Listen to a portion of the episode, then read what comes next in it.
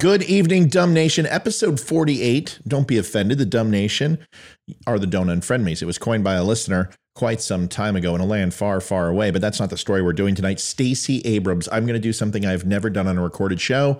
I am going to say something very derogatory. She is a complete and utter moron. Moron. Stupid. Idiot. Nimcompoop. Completely a waste of sack of human flesh who doesn't deserve to see the light of day and should spend the rest of her days burning in hell and everywhere.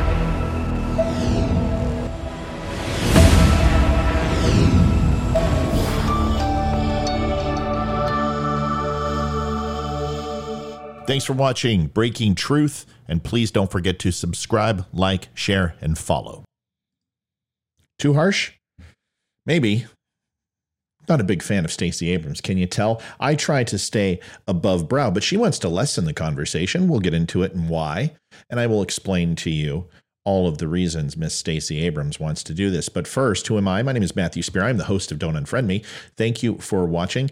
Breaking Truth, which is a small segment inside the Don't Unfriend Me network. We take 10, 12, 15 minutes or so and talk about all the current events and insult Stacey Abrams ad nauseum. Why?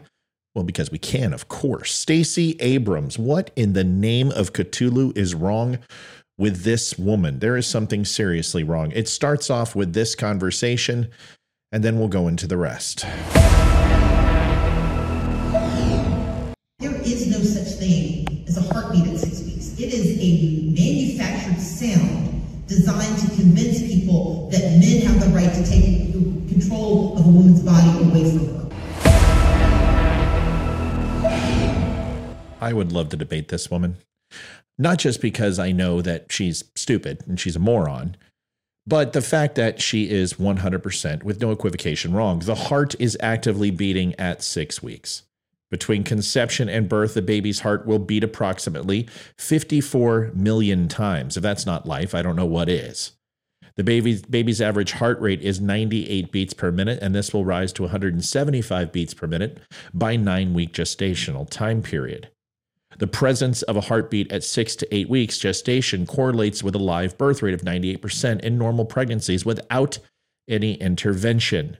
The brain has divided into three primary sections at this time, responsible for sensing and decision making, moving and tracking objects, and vital body functions. Eyes, ears, nose, they all start forming. Meanwhile, the defenders of abortion, they all step in with predictable game plans. They rename something to agree with their agenda, several pro abortion doctors, such as Jennifer Gunter, changed the word heartbeat to fetal pole cardiac activity while jumping through hoops to defend it. However, many of the abortion defenders who use the defense seem to forget the definition of cardiac relating to, or what's known as a heart. It's kind of hard not to have a heartbeat when you have a heart. I'm not here to discuss abortion with you all. I'm not here to discuss pro life, pro choice, when honestly, it really isn't pro choice, it's pro murder. Then that's what we should say, right? The antithetical point of life is death. Therefore, the death would not occur under more normal circumstances unless there is an interdiction or somebody involved in making a decision that is not up to the baby, that it's up to the person carrying the baby. That's the argument either way. It's murder. Stacey Abrams doesn't believe that. In fact, she doesn't believe in science. She doesn't believe in fact, and this isn't the first time. Stacey Abrams flip flops more than an international house of pancakes. She was against abortion, she was pro life, and then somehow became pro choice. She said the election was stolen in 2016. We're going to go over how many times. And now, no, no, no, no, the election wasn't stolen. The election was secure, it wasn't secure. She's flip flopped on voter ID. She's flip flopped on gun control. And essentially, it just depends on what the color and the mood really is of the electorate and what the polls say.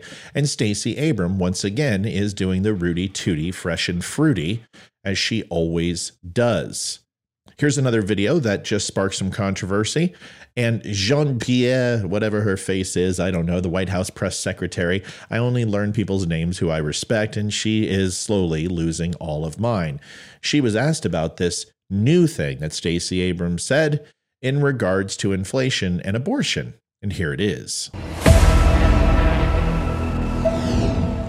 President's endorsed candidate for governor, Stacey Abrams, is suggesting that one way, one way to mitigate the effects of inflation is to get an abortion. Does President Biden agree? Uh, I did not see her comments on this, so I don't know the context of this. Again, I want to be careful because this is a political debate, uh, and it, it's related to a midterm, an election. Uh, so I, this is, I'm not going to comment on that. Realized that on that intro, I've got to reduce the music. It's too much because we're going to do it again here. So I apologize to those on the podcast. We're like, why is that song continue to keep coming up? Don't worry. Still Point, the don't Unfriend Me Band is coming up with a new intro. It should be here any day now. I'm excited, but I digress. What did Stacey Abrams say? Is, is this accurate that inflation can be stopped by murdering babies? Of course, that makes no sense. Stacey Abrams wants to dilute the conversation down to an economic one and make it a benign conversation for a very malignant topic. Unfortunately, that's not going to work. Here is her interview on Cup of Morning Joe, which might as well be Cup of Morning Caca straight from the toilet to you. Right now, we are walking away so often from the real issues that people care about. Abortion is an economic issue. It's been reduced. So, first of all, by making it an economic topic and focused on the dollars and cents of having a child, she ties it to inflation. This is a common practice with politicians. It's going the long way around the barn or tying on to a red herring. The reason she does this is because really nobody cares about abortion. They all say they do, and the protesters and that three or four percent of the electorate that are female in the Democratic Party really don't care about abortion other than that small percentage. We know this because we can look at the polling. In fact, there are 27 other topics that are more important than abortion, and it happens to be that the economy is one of them. So, of course, she's going to try to make this correlation. It completely backfires in her face. To this idea of a culture war, but for women in Georgia, this is a very much a question of whether they're going to end up in poverty in the next mm-hmm. five years because women who are forced to carry unwanted pregnancies end up in poverty within five, they're four times more likely to be impoverished in five years. They're Ah, the bait and switch. Isn't it hilarious that all of a sudden somebody's walking down the street and blammo, I'm pregnant? Bullshit. That's not the way it works, folks. It doesn't happen that way. You don't just roll out of bed and you're pregnant. You don't walk down the street and you're pregnant. You don't eat caviar and become pregnant. It usually requires procreation or sex. Now, we're not going to get into the artificial insemination type thing or immaculate conception. It comes down to she's making something completely about the consequence and not necessarily the action. And that's where credibility truly lies. It's not the end result, it's what led you to that result. If people would abstain or refrain if people wait could possibly wait till marriage those things might be a little archaic. If only we had condoms or gel or some sort of pill to take or possibly take responsibility and have a conversation about how you're not going to have a child. I understand in the heat of the moment things happen but there has to be accountability and having an abortion to use as birth control it doesn't seem to be an economic problem. That is a cultural issue. Twice as likely to be on food stamps. This is an economic issue and it's being reduced to this culture conversation. We know that for families this culture conversation, how dare us? How dare us as human beings actually care about the sanctity of life with children who have n- no fault in this whatsoever? See, that's the interesting thing. People will bring up capital punishment and say, Well, do you believe in the death penalty? And I'm like, Yes, and twice on Sunday. And they say, How can you do that and be pro life? Well, I'm pro babies. It's not necessarily pro life. If you've had your shot and you have decided to create a, uh, multiple crimes to finally get on death row and be put to death, talk about an extreme. It's very similar to the people who say, well, what about rape and incest? Or the mother is is is sick and having this child could take her life. Those are extreme circumstances. And of course, there will be exceptions as a medical procedure. Can we talk about the 62 million that babies that have been killed since 1970 that had nothing nothing to do with those three cases. Why do liberals always go to the most extreme? I'll tell you why because it gets reaction. And also, it makes their argument seem more invalid. But when you actually break it apart, it's simply, like I said, a red herring or a fallacy. Face the issue of inflation. They care about housing prices. They care about whether they can. There we go. Inflation and abortion, tying them two together. You want to stop inflation? Kill a baby. This lady is insane. afford to go to a doctor. That's why I'm fighting for Medicaid expansion in Georgia and why we're having conversations about a governor who makes his money in real estate and will not spend $400 million an eviction What is what does Kemp being in real estate have to do with four hundred million dollars? I seriously doubt that that's the problem. How many four hundred million dollar homes has Kemp sold? Once again, tying on to the red herring, an argument that has nothing to do with the conversation. In fact, wouldn't housing and urban development really be in Kemp's wheelhouse since he was in real estate? But that's a whole nother conversation. Of course, Stacey Abrams has some some basic things on her resume to show that she should be a governor, which are essentially nothing, and I'll go over them. But the problem with Stacey Abrams is that she pretends to be an expert at everything, which makes her a fool at also at everything. Nobody knows every single thing. Stacey Abrams never learned this. rental assistance to keep people in their homes. And so it's important that we reduce these conversations not to these high level professorial conversations, but to real Yes, let's circumvent people's intelligence, right? Let's go around their intelligence. Let's go ahead and distract them so we don't have to engage our brain in conversation. This sounds wonderful. Not all of us have a teeth we can drive a truck through. Oops, that was wrong. Sorry. impact on people's lives. I don't like this lady. It's obvious. In fact, I think I despise her. And the reason why is because anyone that tries to go around people's intelligence, anyone that tries to dwindle a conversation down to the lowest common denominator, or tries to assign some other type of misdirection in order to stay away from the topic, has no business being in politics, even though that seems to be the norm. We should have politicians who work for the people, don't have their own personal platforms. But Stacey Abrams isn't this person. What's next? Let me see. How about we stop illegal immigration? We should put landmines across the border and man eating grizzly bears to stop the border crosser, crossers. I'm sure that will lessen the amount of immigration that we have. How about Social Security? It's going bankrupt because we've been borrowing from it for the last 40 years. We should smother the elderly with my pillows. That will also increase Mike, Mike Lindell's profit margins, which will be good and will save his company and should help the economy and lower inflation too. Smother the elderly. MyPillow.com. It's kind of catchy.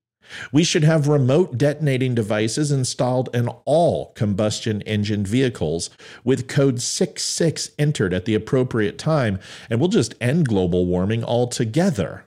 How about violent crime in urban cities? Well, we should get them addicted to drugs, remove the patriarchal male figures out from the home by sending them to prison, make it cost effective to have as many children as possible, have the populace hooked on welfare, and allow crime to run rampant. Oh, wait, let's just seal up the neighborhoods and let them starve. We're already doing all that as Democrats. How about COVID?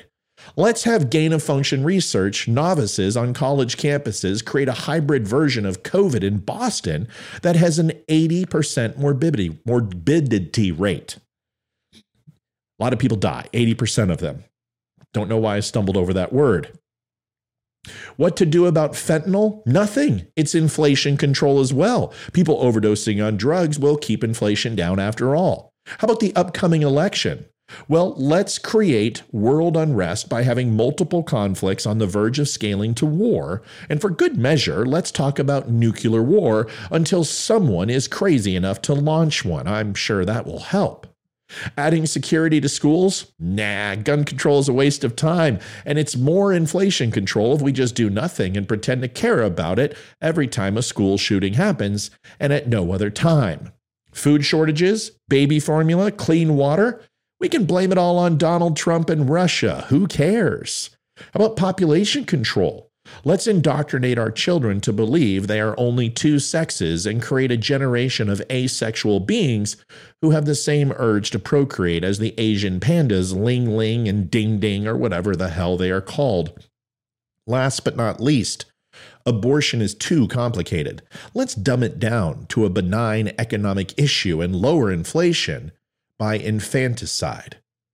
Claiming that her election for governor was stolen and stealing Georgia presidential election in retaliation, raising millions, claiming the Georgia election integrity bill was voter suppression and costing Atlanta businessmen millions by having the All-Star game moved to Colorado and raising millions for her own campaign by making lame allegations of voter suppression.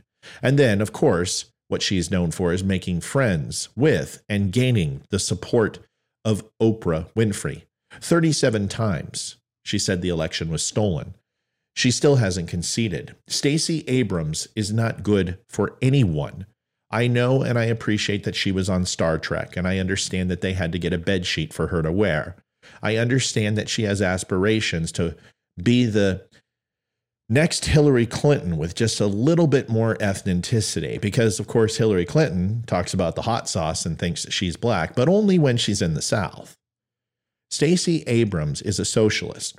Stacey Abrams doesn't know what she's talking about. Stacey Abrams doesn't believe in science. She doesn't believe in the sanctity of life. And if you are going to have someone represent you, life should be a focus, ensuring that people do have clean water and clean air, that jobs are at a rapid clip, that Georgia, one of the least popular destinations for this massive outflux from the East and West Coast, Georgia is dead last in just about everything. If we want to keep it that way, let's keep embracing Democrat policy. Or maybe we could try something new, which is actually representing the constituents, representing the born and the unborn. What a novel concept. Stacey Abrams has never had a child, and she has never heard the heartbeat. It is not a patriarchal high structure to go ahead and control women's bodies. It is a God given blessing that we should all experience. And if she would, maybe she could finally become human.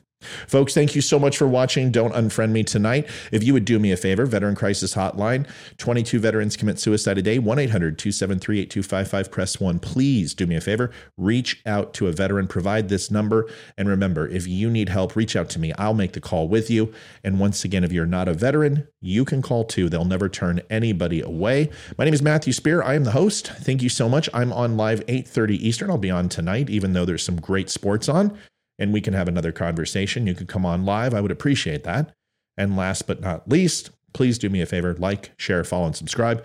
Go over to don'tunfriendme.com and buy some cool shirts, some coffee, and all of that veteran made. And also 10% goes back to the Travis Manion Foundation. God bless, and thank you for watching.